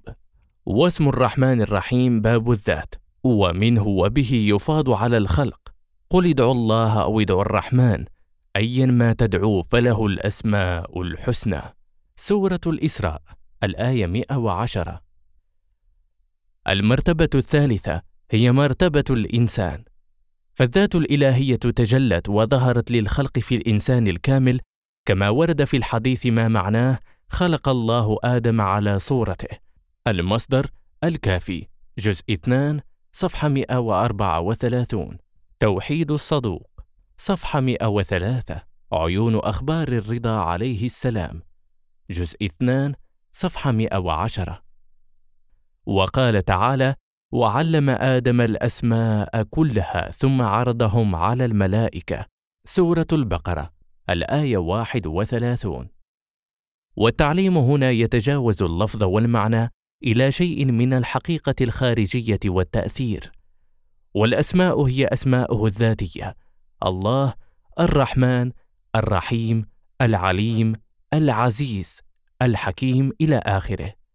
والفعلية الخالق البارئ المصور الرزاق إلى آخره. وما يتعلق بها من ظهور وتجلي سواء في أعلى الساحات النورانية القدسية كالأنبياء والأئمة والصالحين والملائكة أو في أدنى الظلمات المادية كالبساط الذي تجلس عليه كما ورد في الحديث عن الإمام المعصوم عليه السلام. وهذا العلم كان سبب أفضلية آدم على الملائكة فوعاء الإنسان الفطري كبير وسعة الأفق الذي يمكن أن ينظر فيه عظيم. وليس للملائكة الكرام إلا الشيء اليسير من هذه القدرة التي أودعها الله في الإنسان الفطري وأتمنه عليها. لهذا امروا بالسجود له والخضوع بين يديه إذا طاع الله وذلك لأنه انطوى على معرفة الله سبحانه وتعالى وأصبح تجليا وظهورا لأسمائه سبحانه وتعالى. وفي الرواية عن الإمام الرضا عليه السلام عن آبائه عليهم السلام عن أمير المؤمنين عليه السلام قال قال رسول الله صلى الله عليه وآله وسلم ما خلق الله خلقا أفضل مني ولا أكرم عليه مني. قال علي عليه السلام فقلت يا رسول الله فأنت أفضل أم جبرائيل عليه السلام؟ فقال يا علي إن الله تبارك وتعالى فضل أنبياءه المرسلين على ملائكته المقربين وفضلني على جميع النبيين والمرسلين. والفضل بعدي لك يا علي وللأئمة من بعدك وأن الملائكة لخدامنا وخدام محبينا يا علي الذين يحملون العرش ومن حوله يسبحون بحمد ربهم ويستغفرون للذين آمنوا بولايتنا. يا علي لولا نحن ما خلق الله آدم ولا حواء ولا الجنة ولا النار ولا السماء ولا الأرض. فكيف لا نكون أفضل من الملائكة؟ وقد سبقناهم إلى معرفة ربنا وتسبيحه وتهليله تقديسه. لأن أول ما خلق الله عز وجل خلق أرواحنا فأنطقنا بتوحيده وتحميده. ثم خلق الملائكة فلما شاهدوا أرواحنا نورا واحدا استعظموا أمرنا. فسبحنا لتعلم الملائكة إنا خلق مخلوقون وأنه منزه عن صفاتنا. فسبحت الملائكة بتسبيحنا ونزهته عن صفاتنا. فلما شاهدوا عظم شأننا هللنا لتعلم الملائكة أن لا إله إلا الله وإنا عبيد ولسنا بآلهة يجب أن تعبد معه أو دونه. فقالوا لا إله إلا الله. فلما شاهدوا كبر محلنا كبرنا. لتعلم الملائكة أن الله أكبر من أن ينال عظم المحل إلا به. فلما شاهدوا ما جعله الله لنا من العز والقوة قلنا لا حول ولا قوة إلا بالله. لتعلم الملائكة أن لا حول لنا ولا قوة إلا بالله. فلما شاهدوا ما أنعم الله به علينا وأوجبه لنا من فرض الطاعة قلنا الحمد لله. لتعلم الملائكة ما يحق لله تعالى ذكره علينا من الحمد على نعمته. فقالت الملائكة الحمد لله. فبنا اهتدوا إلى معرفة توحيد الله وتسبيحه وتهليله وتحميده وتمجيده. ثم إن الله تبارك وتعالى خلق آدم فأودعنا صلبه وأمر الملائكة بالسجود له تعظيما لنا وإكراما. وكان سجودهم لله عز وجل عبودية ولآدم إكراما وطاعة لكوننا في صلبه. فكيف لا نكون أفضل من الملائكة وقد سجدوا لآدم كلهم أجمعون؟ وإنه لما عرج بي إلى السماء أذن جبرائيل مثنى مثنى وأقام مثنى مثنى. ثم قال لي تقدم يا محمد. فقلت له يا جبرائيل أتقدم عليك؟ فقال نعم لأن الله تبارك وتعالى فضل أنبياءه على ملائكته أجمعين وفضلك خاصة. فتقدمت فصليت بهم ولا فخر. فلما انتهيت إلى حجب النور قال لي جبرائيل تقدم يا محمد وتخلف عني. فقلت يا جبرائيل في مثل هذا الموضع تفارقني؟ فقال يا محمد إن انتهاء حد الذي وضعني الله عز وجل فيه إلى هذا المكان فإن تجاوزته احترقت أجنحتي بتعدي حدود ربي جل جلاله. فزج بي في النور زجة حتى انتهيت إلى حيث ما شاء الله من علو ملكه. فنوديت يا محمد فقلت لبيك ربي وسعديك تباركت وتعاليت. فنوديت يا محمد أنت عبدي. وأنا ربك فإياي فاعبد وعلي فتوكل فإنك نوري في عبادي ورسولي إلى خلقي وحجتي على بريتي. لك ولمن اتبعك خلقت جنتي ولمن خالفك خلقت ناري. ولأوصيائك أوجبت كرامتي ولشيعتهم أوجبت ثوابي. فقلت يا رب ومن أوصيائي؟ فنوديت يا محمد أوصياؤك المكتوبون على ساق عرشي. فنظرت وأنا بين يدي ربي جل جلاله إلى ساق العرش فرأيت اثنا عشر نورا. في كل نور سطر أخضر عليه اسم وصي من أوصيائي. أولهم علي بن أبي طالب عليه السلام وآخرهم مهدي أمتي عليه السلام. فقلت يا ربي هؤلاء أوصيائي من بعدي. فنوديت يا محمد هؤلاء أوليائي وأصفيائي وحججي بعدك على بريتي وهم أوصياؤك وخلفاؤك وخير خلقي بعدك. وعزتي وجلالي لأظهرن بهم ديني ولأعلين بهم كلمتي ولأطهرن الأرض بآخرهم من أعدائي.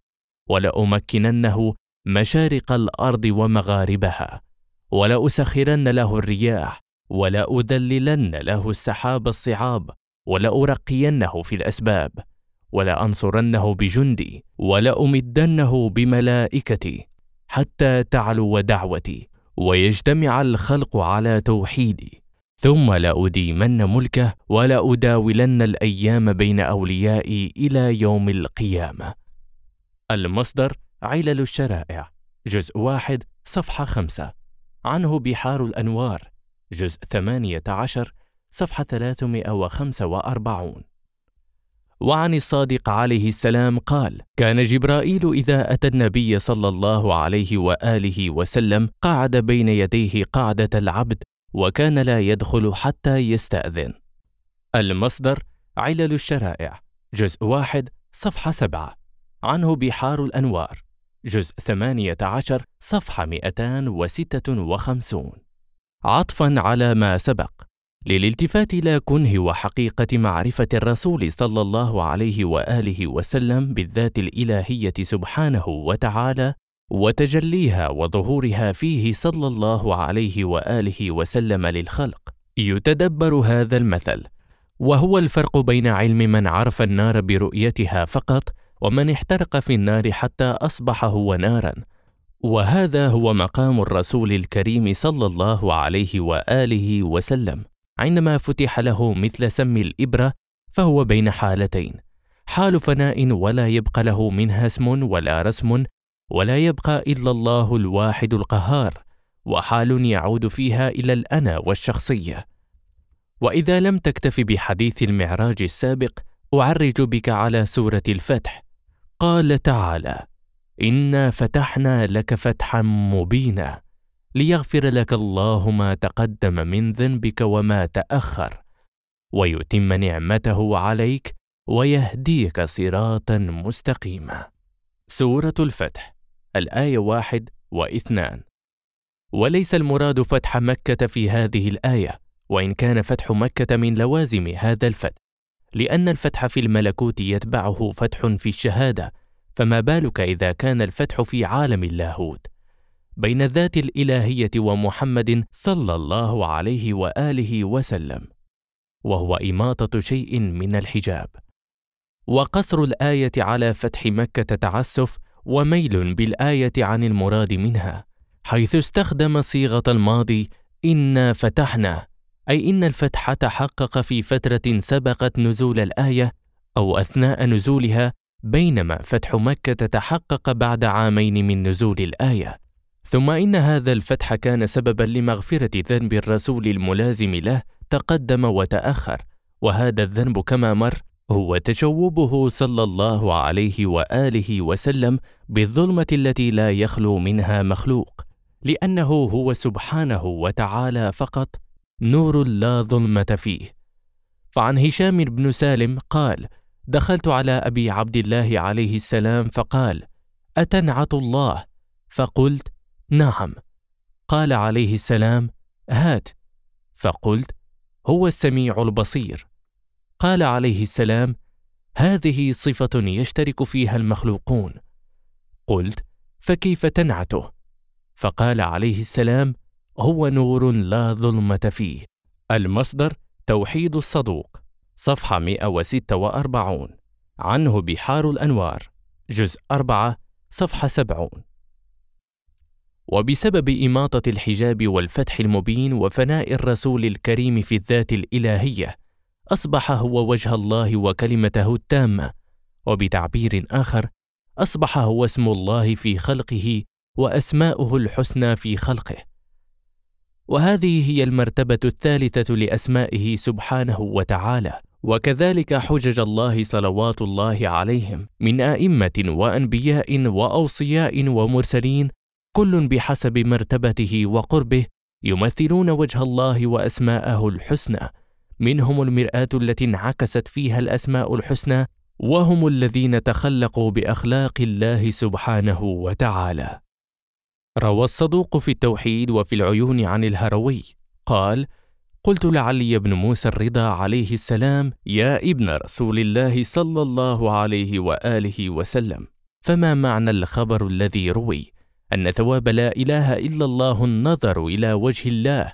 فقال عليه السلام يا أبا السلط من وصف الله بوجه كالوجوه فقد كفر ولكن وجه الله أنبياؤه ورسله وحججه صلوات الله عليهم.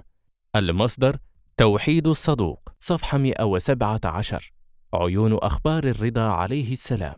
جزء 2 صفحة 106 روى الكليني في أصول الكافي عن معاوية بن عمار عن أبي عبد الله عليه السلام في قوله عز وجل ولله الأسماء الحسنى فادعوه بها. سورة الأعراف. الآية 180 قال عليه السلام نحن والله الأسماء الحسنى التي لا يقبل الله من العباد عملا إلا بمعرفتنا. المصدر الكافي جزء واحد صفحة 144 ولاحظ بحار الأنوار جزء 25 صفحة 5 والأخبار في هذا المعنى كثيرة ومستفيضة. بقي أن نعرف. بقي أن نعرف أن كل مرتبة أدنى هي تجل وظهور لمرتبة أعلى لأسمائه سبحانه وتعالى. فاسم الله أو الذات الإلهية هو تجل وظهور للحقيقة أو الكنه أو الاسم الأعظم أو هو. ومحمد صلى الله عليه وآله وسلم هو تجلي وظهور للذات الإلهية في الخلق أو اسم الله في الخلق. أما الرحمن الرحيم فهما اسم واحد معبر عن الرحمة ولا يفترقان. بلى بينهما تمايز في السعة والشدة فقط وهما باب الذات الإلهية أو اسم الله وتجليهما وظهورهما في الخلق هما علي وفاطمة عليهما السلام. باب مدينة العلم أو محمد صلى الله عليه وآله وسلم. قال تعالى قل ادعوا الله أو ادعوا الرحمن أيما تدعوا فله الأسماء الحسنى. سورة الإسراء الآية 110 والرحيم منطو في الرحمن.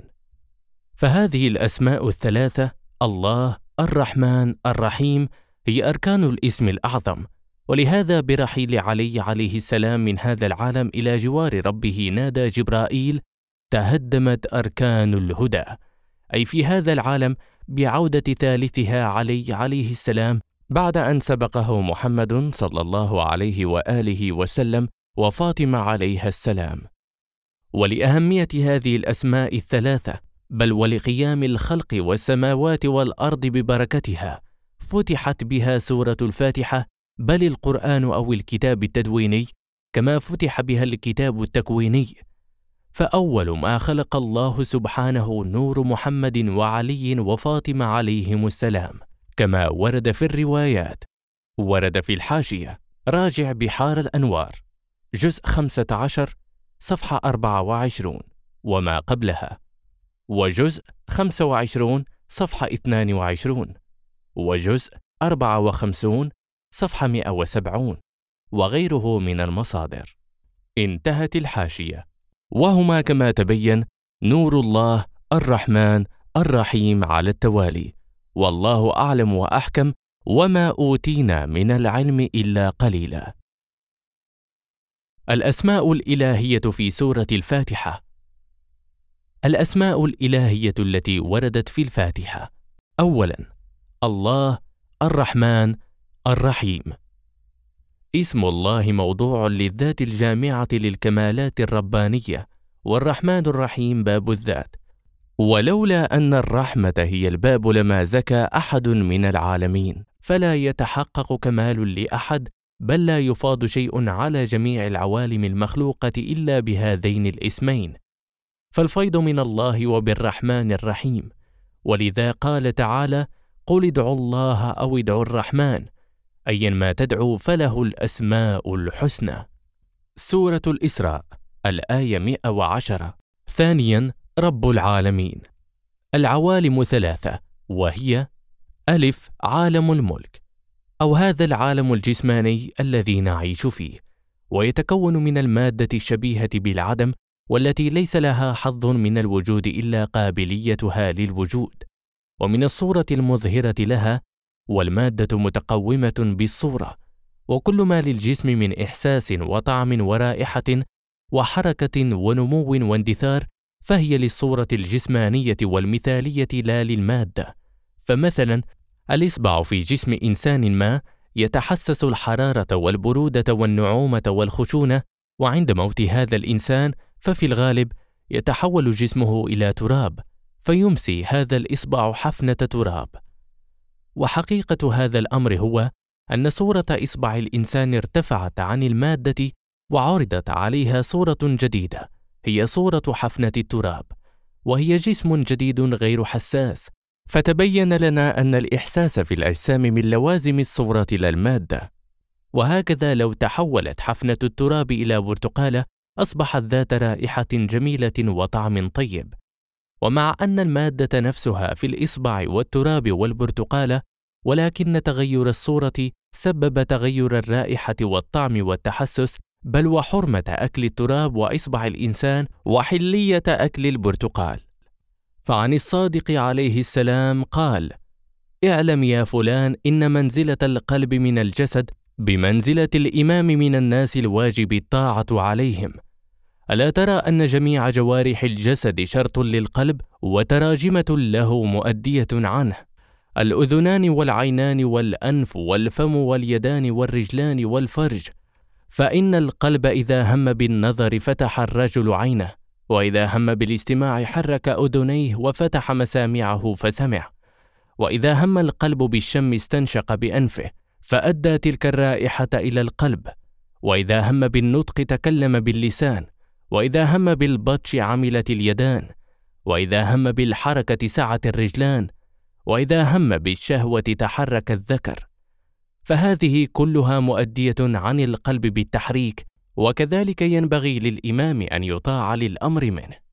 المصدر علل الشرائع جزء واحد صفحة 109 عنه بحار الأنوار جزء 58 صفحة 249 ولاحظ الفصول المهمة في أصول الآئمة جزء 3 صفحة 247 ومن هنا نعرف أن التشريع لا ينظر إلى المادة بل إلى الصورة بل ويكفي النظر إلى الصورة المثالية الملكوتية التي هي أصل الصورة الجسمانية. ولهذا ورد عن المعصومين عليهم السلام ما معناه؟ إن الله لم ينظر إلى هذا العالم منذ خلقه وأن الله لا ينظر إلى صوركم ولكن ينظر إلى قلوبكم. المصدر أمالي الطوسي صفحة 536 بحار الأنوار جزء 67 صفحة 248 كما وتندفع به ما قدمت شبهة الآكل والمأكول ورد في الحاشية.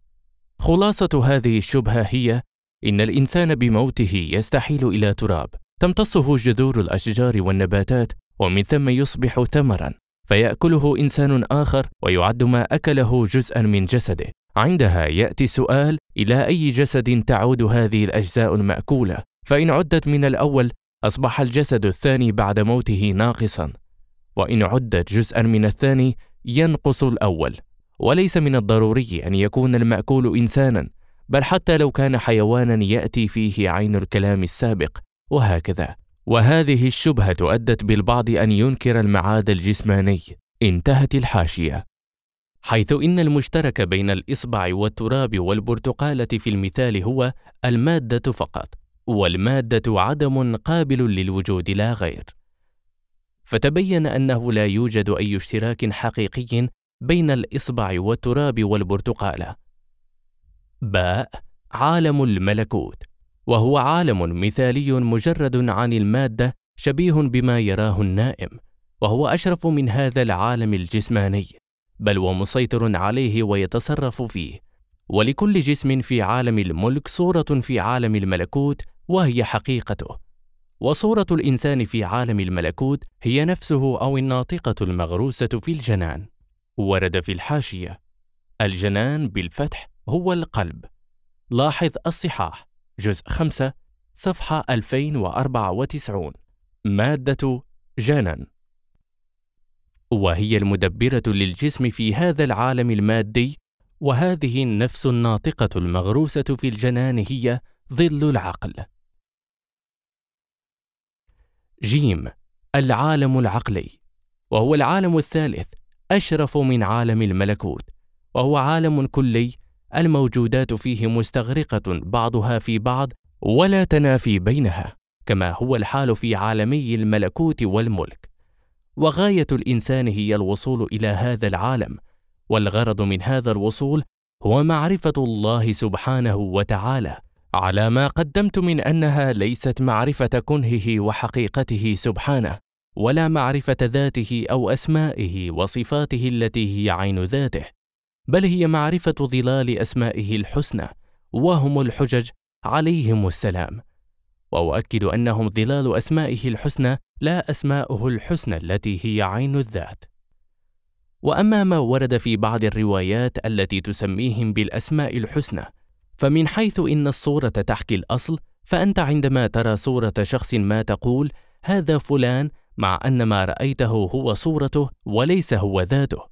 وربما اختار سبحانه من خلقه من فتح لهم باب رحمته وكشف عنهم الغطاء فنظروا إلى الرسول الكريم صلى الله عليه وآله وسلم.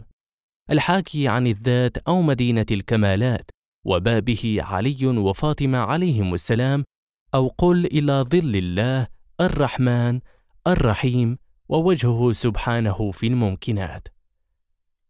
والإنسان في جميع هذه العوالم يحمد الله رب العالمين ويثني عليه لأنه الكريم الذي يعطي بلا مقابل فهو سبحانه المربي في هذا العالم الجسماني فمن حفنة التراب تكون النباتات ثم الحيوان المنوي والبويضة ثم الجنين ثم الطفل ثم أخذ جسم الطفل ينمو ويتكامل شيئا فشيئا. والإنسان في جميع هذه الأطوار فقير ومحتاج إلى رب غني يوفر له البيئة الملائمة والغذاء الكافي لنموه وتكامله ويدفع عنه أذى المتنافيات. وربما يقول أحد ما فائدة التكامل في العالم المادي؟ والنتيجة أن جسم الإنسان الذي هو غاية الكمال في العالم الجسماني يعود إلى حفنة التراب وهي جماد وهي اخس الموجودات الجسمانية. أقول إن جسم الإنسان إذا تكامل بشكل حقيقي وبني على الحلال وزكي بالعمل الصالح الخالص لله سبحانه فهو لا يعود حفنة تراب بل يبقى جسم إنسان. وورد في الروايات أن الأرض لا تأكل أجسام الأنبياء والأوصياء والشهداء ومن واظب على غسل الجمعة أربعين اسبوعا. ورد في الحاشية راجع تفسير القرطبي جزء 17 صفحة 4 منهج الرشاد لمن أراد السداد. صفحة 565 وقد لمس الناس هذه الحقيقة كثيرا عندما كشف عن قبور بعض الشهداء ووجدوا أنها على حالها لم تتغير. كما روي أنه كشف عن جسد الحر بن يزيد الرياحي رحمه الله فوجد على حاله لم يتغير. مع مرور مئات السنين على شهادته مع الحسين بن علي عليهما السلام. ورد في الحاشية لاحظ شجرة طوبى. جزء اثنان صفحة 285 عند نقله لقصة شاه إسماعيل الصفوي. انتهت الحاشية. إذا فانهيار أجسام معظم الناس وعودتها حفنة تراب لأنهم بنوها على جرف هار ولم يزكوها بالعمل الصالح. أما في عالم الملكوت فالإنسان محتاج إلى المربي الذي يفيض عليه الكمالات الأخلاقية التي ترقى به إلى عالم العقل، ومحتاج إلى الرب الذي يدفع عنه الأهواء النفسية الباطلة ووساوس شياطين الإنس والجن التي تقيد سيره في طريق الله سبحانه وتعالى. أما الثلة الذين يصلون إلى عالم العقل فهم محتاجون إلى الرب الذي يفيض عليهم ويكملهم كل بحسب درجته. وقل رب زدني علما. سورة طه. الآية 114 كما ويثبت أقدامهم في هذا العالم وهكذا فجميع الموجودات في جميع العوالم محتاجة إلى الرب سبحانه وترجو فضله وتترقب عطاء مربيها لتتكامل وتبقى. ثالثا ملك يوم الدين. تبين من البحث السابق أن الحجج عليهم السلام هم وجه الله وظلال أسمائه الحسنى فأمرهم أمره سبحانه. وملكهم ملكه. فإذا ملك أو حكم أحدهم عليهم السلام كان الملك لله لأن المعصوم عليه السلام يحكم بشريعة الله ويبثها بين عباد الله. وأعماله كلها بأمر الله وفي رضا الله سبحانه وتعالى فهذا الحاكم المعصوم عليه السلام طاعته واجبة وهي طاعة الله ومعصيته والتمرد عليه محرمة. لأنها معصية الله والتمرد على الله لأنه خليفة الله في أرضه. قال تعالى وإذ قال ربك للملائكة إني جاعل في الأرض خليفة سورة البقرة الآية ثلاثون. وقال تعالى أم يحسدون الناس على ما آتاهم الله من فضله؟ فقد آتينا آل إبراهيم الكتاب والحكمة وآتيناهم ملكا عظيما. سورة النساء الآية 54 وقال تعالى يا داود إنا جعلناك خليفة في الأرض فاحكم بين الناس بالحق ولا تتبع الهوى فيضلك عن سبيل الله. سورة صعد الآية 26 وقال تعالى قل اللهم مالك الملك تؤتي الملك من تشاء. سورة آل عمران الآية 26 والآيات الدالة على أن الملك لله سبحانه وتعالى كثيرة وليس للعباد أن يتصرفوا وفق أهوائهم أو تخرصاتهم العقلية. وكما قدمت أن كلتا القراءتين مالك وملك تتضمن معنى الملك الثابت له سبحانه وتعالى على هذه الأرض سواء رضي الناس أم أبوا. بلى هم عند رفضهم لملكه سبحانه فهو لا يجبرهم على طاعة وليه وحجته وخليفته والملك المعين منه سبحانه وتعالى حيث إن الضرر سيقع عليهم والتلف سيكون في أموالهم وأنفسهم بل هم خلقوا في هذه الأرض لعبادة الله والكفر بالطاغوت باختيارهم فإجبارهم على رفض حكم الطاغوت ومحاربة رموزه وإقامة حكم الله ومناصرة خليفته تنفي أصل الامتحان وتضيع الغرض منه. وهذا يبين لنا شرف أمة محمد صلى الله عليه وآله وسلم وعظم شأنها حيث إنها التي تقيم حكم الله في أرضه في حدث ليست له سابقة ولا نظير. وتنصر خليفة الله المهدي عليه السلام في يوم الدين أو جولة الجزاء والحساب في هذه الأرض. وتلك الأمة أنصار وأصحاب الإمام المهدي عليه السلام هم خير أمة أخرجت للناس يأمرون بالمعروف وينهون عن المنكر. أما من سبقهم فلا يمكن إطلاق اسم أمة محمد صلى الله عليه وآله وسلم عليهم بهذا الوصف أي يأمرون بالمعروف وينهون عن المنكر. كيف وقد قتلوا خلفاء الله علي عليه السلام وولده عليهم السلام؟ سواء من ناصر الطواغيت من خذل المعصومين عليهم السلام. بلى هناك أفراد قلائل نصروا المعصومين عليهم السلام وفي الغالب قضوا كما قضى أئمتهم عليهم السلام. فهم بين مسموم ومقطع بالسيوف كمالك الأشتر وحجر بن عدي الكندي وأصحاب الحسين عليه السلام. كما أن شرف هذه الأمة يتمثل بأنها ستنصر أول من سيقيم حكم الله في أرضه وينشر القسط والعدل بين الناس. بل لعلي أقول هو الشخصية الوحيدة المنفذة لشريعة الله التامة في أرضه ومعظم من سبقه صلوات الله عليهم هم مبلغون ومنذرون ومبشرون. وملك سليمان وذي القرنين ليس بسعة ملكه ولم يعطيا من التمكين والسلطة بقدر ما سيعطى عليه السلام. حتى ورد في بعض الروايات أن موسى بن عمران عليه السلام تمنى أن يكون هو قائم آل محمد. ورد في الحاشية عن سالم الأشل قال: سمعت أبا جعفر محمدا بن علي الباقر عليه السلام يقول: نظر موسى بن عمران في السفر الأول إلى ما يعطى قائم آل محمد من التمكين والفضل، فقال موسى: رب اجعلني قائم آل محمد، فقيل له: إن ذلك من ذرية أحمد، ثم نظر في السفر الثاني فوجد فيه مثل ذلك، فقال مثله، فقيل له مثل ذلك. ثم نظر في السفر الثالث فرأى مثله فقال مثله فقيل له مثله. غيبة النعماني صفحة 246 عنه بحار الأنوار جزء 55 صفحة 77 انتهت الحاشية. وإذا عرفنا فيما سبق من البحث أن الحجج عليهم السلام هم ظلال أسمائه سبحانه وتعالى تبين لنا هنا أن الإمام المهدي عليه السلام هو ظل اسمه سبحانه الملك فالإمام هو الحاكم والملك في الأرض في يوم الله أو يوم الدين والله هو الملك الحقيقي ليوم الدين. ومن المناسب أن تفتح سورة الفاتحة بالحمد والثناء على الله سبحانه وتعالى ويختم الحمد بملك يوم الدين. ومحمد صلى الله عليه وآله وسلم ظل اسم الله سبحانه. والإمام المهدي ظل اسم الملك سبحانه وتعالى. وكما ورد عنهم عليهم السلام بنا فتح الله وبنا يختم ورد في الحاشية عن النبي صلى الله عليه وآله وسلم يا علي إن الهدى هو اتباع أمر الله دون الهوى والرأي وكأنك بقوم قد تأولوا القرآن وأخذوا بالشبهات واستحلوا الخمر بالنبيذ والبخس بالزكاة والسحت بالهدية. قلت يا رسول الله فما هم إذا فعلوا ذلك؟ أهم أهل فتنة أم أهل ردة؟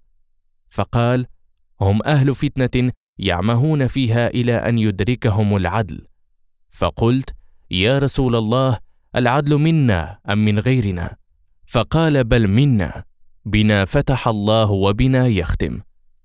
بحار الأنوار جزء 32 صفحة 298 وراجع أمال الطوسي صفحة 22 انتهت الحاشية. ثانيا إضاءة على العبادة والاستعانة. العبادة. العبادة عبادة الله سبحانه وتعالى ببساطة وبدون أي تعقيد هي طاعة الله والانصياع لأوامره ونواهيه. ولهذا كان الامتحان الأول للعقل الأول أو محمد صلى الله عليه وآله وسلم في عالم العقل بسيط وخال من أي تفاصيل وهو أدبر فأدبر أقبل فأقبل. قال أبو عبد الله الصادق عليه السلام اعرفوا العقل وجنده تهتدوا واعرفوا الجهل وجنده تهتدوا قال سماعة قلت جعلت فداك لا نعرف إلا ما عرفتنا. فقال أبو عبد الله عليه السلام إن الله تبارك وتعالى خلق العقل وهو أول خلق خلقه من الروحانيين عن يمين العرش من نوره. فقال له أدبر فأدبر. ثم قال له أقبل فأقبل. فقال الله تبارك وتعالى له خلقتك خلقا عظيما وكرمتك على جميع خلقي. قال ثم خلق الجهل من البحر الأجاج الظلماني. فقال له أدبر فأدبر. ثم قال له أقبل فلم يقبل. فقال الله عز وجل استكبرت فلعنت. ثم جعل للعقل خمسة وسبعين جندا إلى آخر الحديث. المصدر علل الشرائع.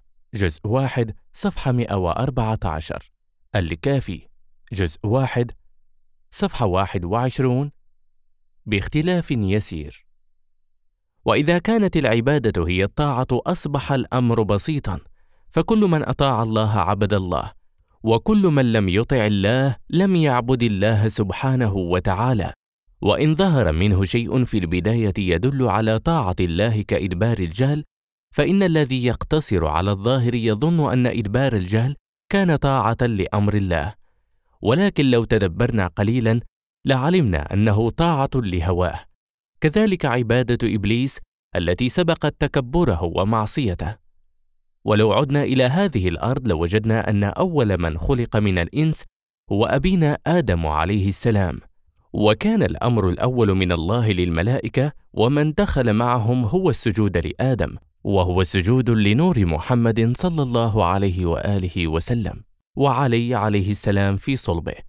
وهذا السجود كان لله سبحانه وتعالى وإنما كان آدم عليه السلام قبلة للملائكة توجهوا به إلى الله واعترفوا بأفضليته عليه السلام عليهم. وهكذا أصبحت هذه سنة الله في الأرض سنة الله ولن تجد لسنة الله تبديلا.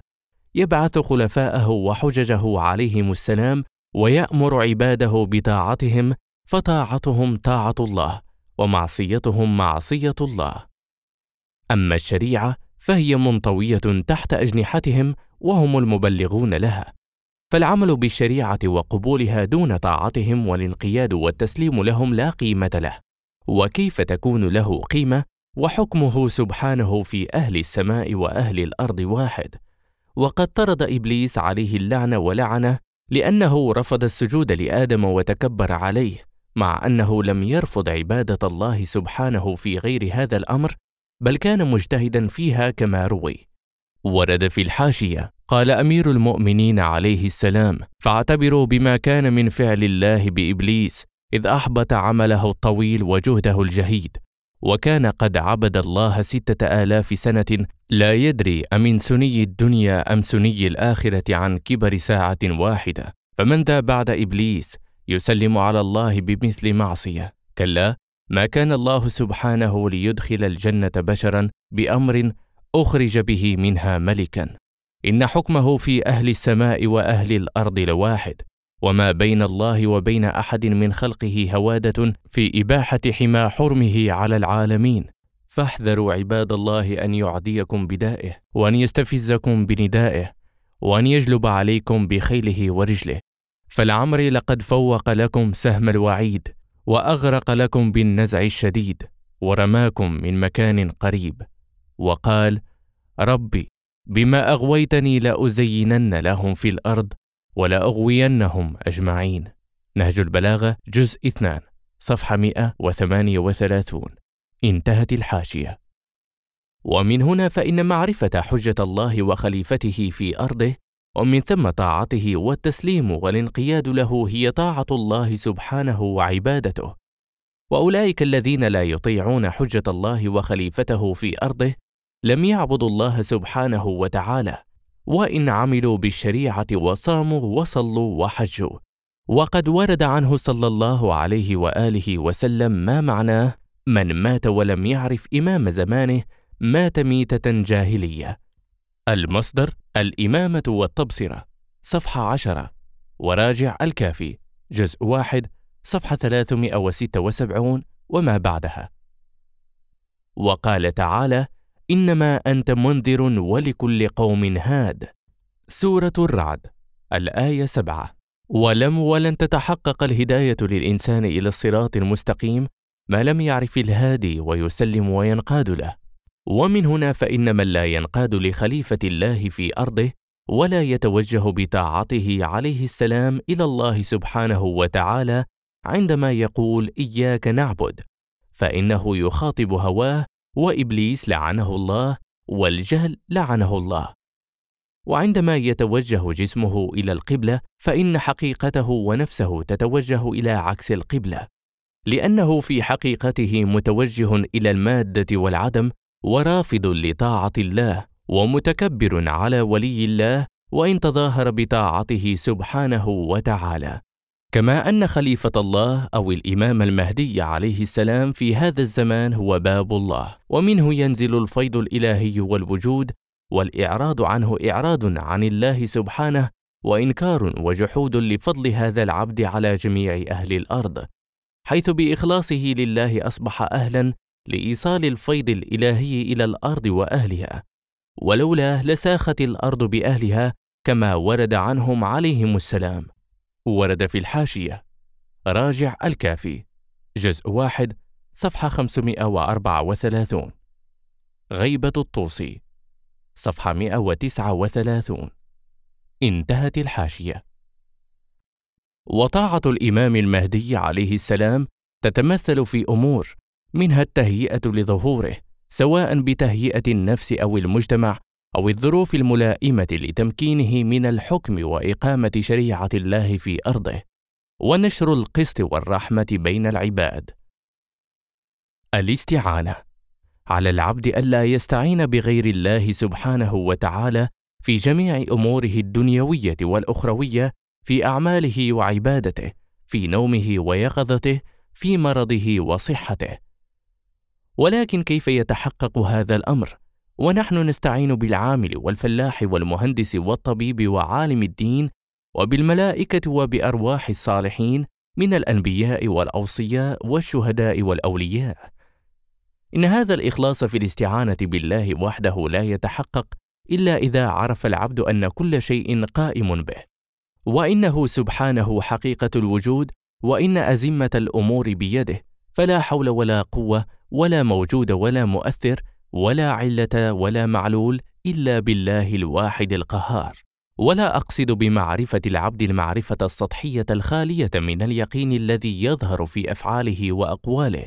فإذا عرف العبد أن الشافي الحقيقي هو الله سبحانه وتعالى وإنه لا دواء ولا طبيب إلا بالله كما أنه لا تأثير لهما إلا إذا شاء الله فليذهب إلى الطبيب وليستعمل الدواء. فإن استعانته بهما في هذه الحال ستكون استعانة بالله لأن هذا العبد لا يرى إلا الله كما ورد عنهم عليهم السلام ما رأيت شيئا إلا رأيت الله قبله وبعده ومعه. المصدر العقائد الإسلامية على ضوء مدرسة أهل البيت عليهم السلام صفحة 137 وراجع شرح الأسماء الحسنى. جزء واحد صفحة 189 مع أن مثل هذا العبد يستغني في كثير من الأحيان عن الدواء أو الطبيب ويستعين بالدعاء أو بقراءة سورة من القرآن فقد ورد ما معناه إن الفاتحة شفاء من كل داء إلا الموت. ورد في الحاشية انظر بحار الأنوار جزء 89 صفحة 161 انتهت الحاشية. ويجب الالتفات إلى أن الاستعانة بالأنبياء والأوصياء والملائكة في قضاء الحوائج عند الله سبحانه لا ينافي الإخلاص له سبحانه بل إن شفاعتهم للعباد كرامة أكرمهم الله بها وجعلهم ابوابا لنزول فضله واسبابا لإفاضة رحمته. قال تعالى بل عباد مكرمون لا يسبقونه بالقول وهم بأمره يعملون سورة الأنبياء الآية 26 27 وشفاعتهم في حياتهم ثابتة قطعا. قال تعالى ولو أنهم إذ ظلموا أنفسهم جاءوك فاستغفروا الله واستغفر لهم الرسول لوجدوا الله توابا رحيما. سورة النساء الآية 64 وشفاعتهم يوم القيامة ثابتة بالآيات والروايات. وإجماع المسلمين على أن رسول الله صلى الله عليه وآله وسلم شافع مشفع يوم القيامة. أما شفاعتهم عليهم السلام بعد موتهم سواء للأحياء في الدنيا أو للأموات في البرزخ فهي أيضا ثابتة في القرآن. قال تعالى الله لا إله إلا هو الحي القيوم لا تأخذه سنة ولا نوم. له ما في السماوات وما في الأرض. من ذا الذي يشفع عنده إلا بإذنه. يعلم ما بين أيديهم وما خلفهم. سورة البقرة الآية 255 وفي الآية ذكر الشفاعة جاء بعد ذكر الأرض والسماوات أي الدنيا والآخرة. فالأرض تعبر عن الحياة المادية الدنيوية والسماوات تعبر عن الحياة الأخروية. فالآية تثبت الشفاعة بإذن الله لمن يشاء من نبي أو وصي أو ولي لعباده المؤمنين في الدنيا والآخرة. بل وعلى التنزيل كما ورد في قراءة الأئمة عليهم السلام لآية الكرسي له ما في السماوات وما في الأرض وما بينهما وما تحت الثرى. عالم الغيب والشهادة الرحمن الرحيم من ذا الذي يشفع عنده إلا بإذنه؟ ورد في الحاشية عن علي بن إبراهيم عن أبيه عن الحسين بن خالد أنه قرأ أبو الحسن الرضا عليه السلام الله لا إله إلا هو الحي القيوم لا تأخذه سنة ولا نوم له ما في السماوات وما في الأرض وما بينهما وما تحت الثرى عالم الغيب والشهادة الرحمن الرحيم. من ذا الذي يشفع عنده إلا بإذنه. تفسير القمي جزء واحد صفحة 83 عنه تفسير مجمع البيان. جزء اثنان صفحة 121 وتفسير نور الثقلين. جزء واحد صفحة 221 انتهت الحاشية.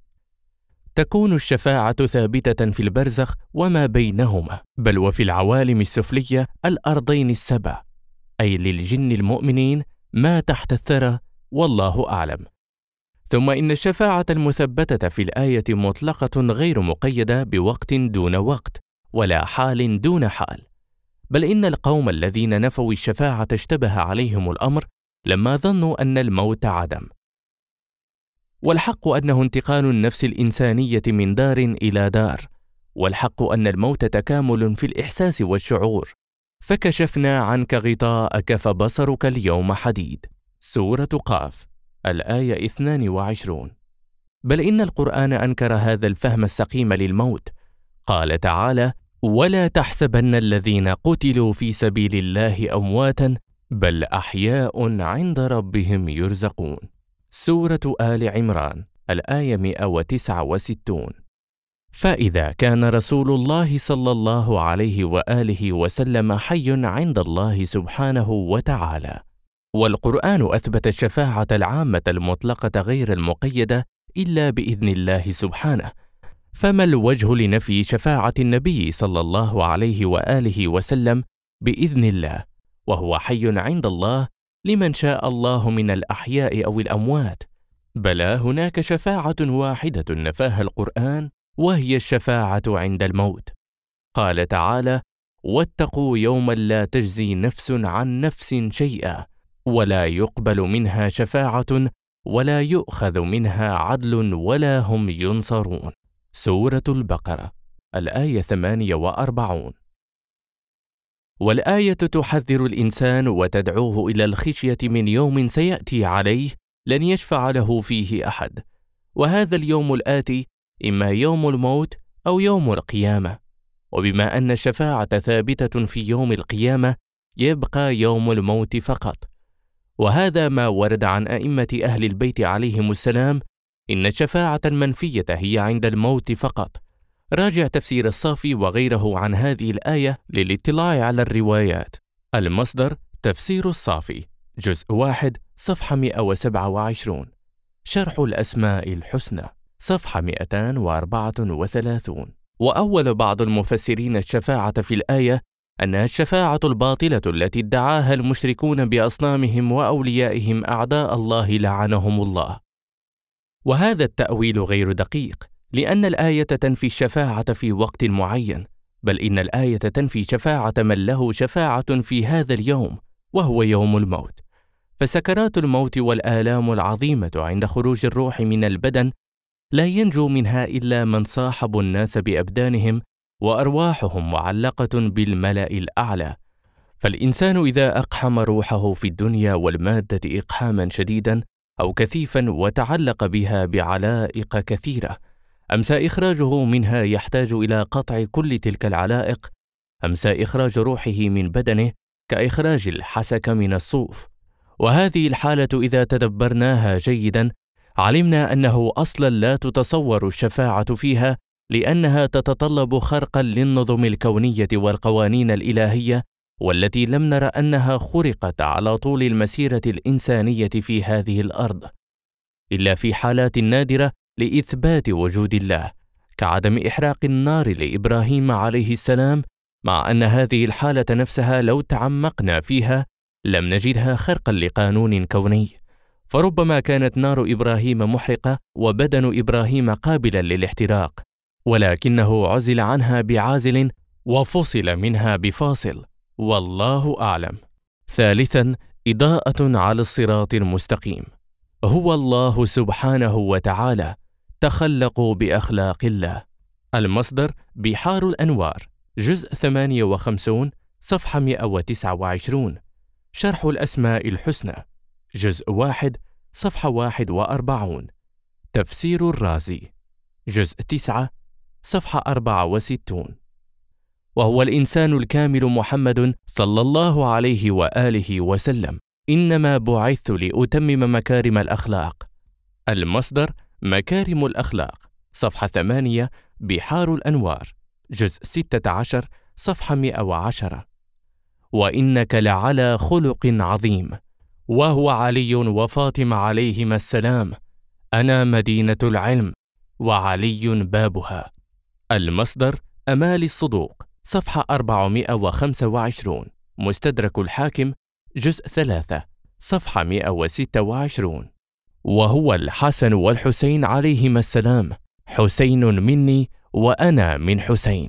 المصدر كامل الزيارات صفحة 116 شرح الأخبار جزء ثلاثة صفحة 88 وهو عبادة السجاد وعلم الباقر وصدق الصادق وصبر موسى ورضا الرضا وجود الجواد وهدي الهادي وتقوى ونقاء وزكاة العسكري.